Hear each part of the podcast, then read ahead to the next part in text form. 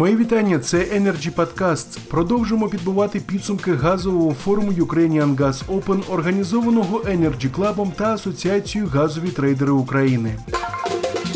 В панельній дискусії на тему законодавства ринку природного газу, Кодекс ГРМ та ГТС Плата за нейтральність. Один із спікерів Роман Шикаринець, начальник управління регуляторної діяльності оператора ГТС України, зазначив, що головна задача оператора ГТС здійснювати транспортування газу.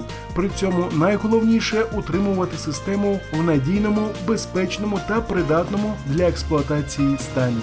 Далі пряма мова. Оператор ГТС є оператором інфраструктури, яку використовує кожен із замовників послуг транспортування.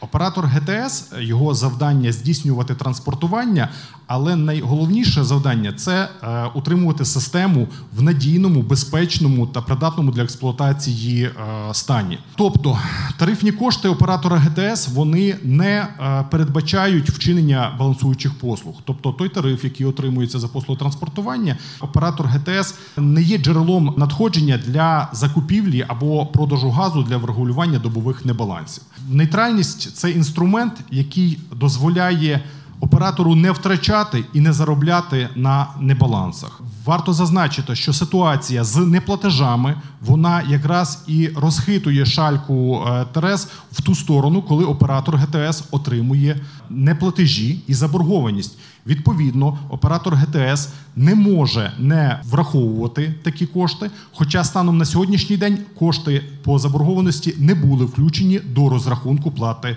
за нейтральність. На сьогодні все це були Energy Podcasts. Найцікавіше з Ukrainian Gas Open вже незабаром. Залишайтесь з нами. Energy Club. Пряма комунікація енергії.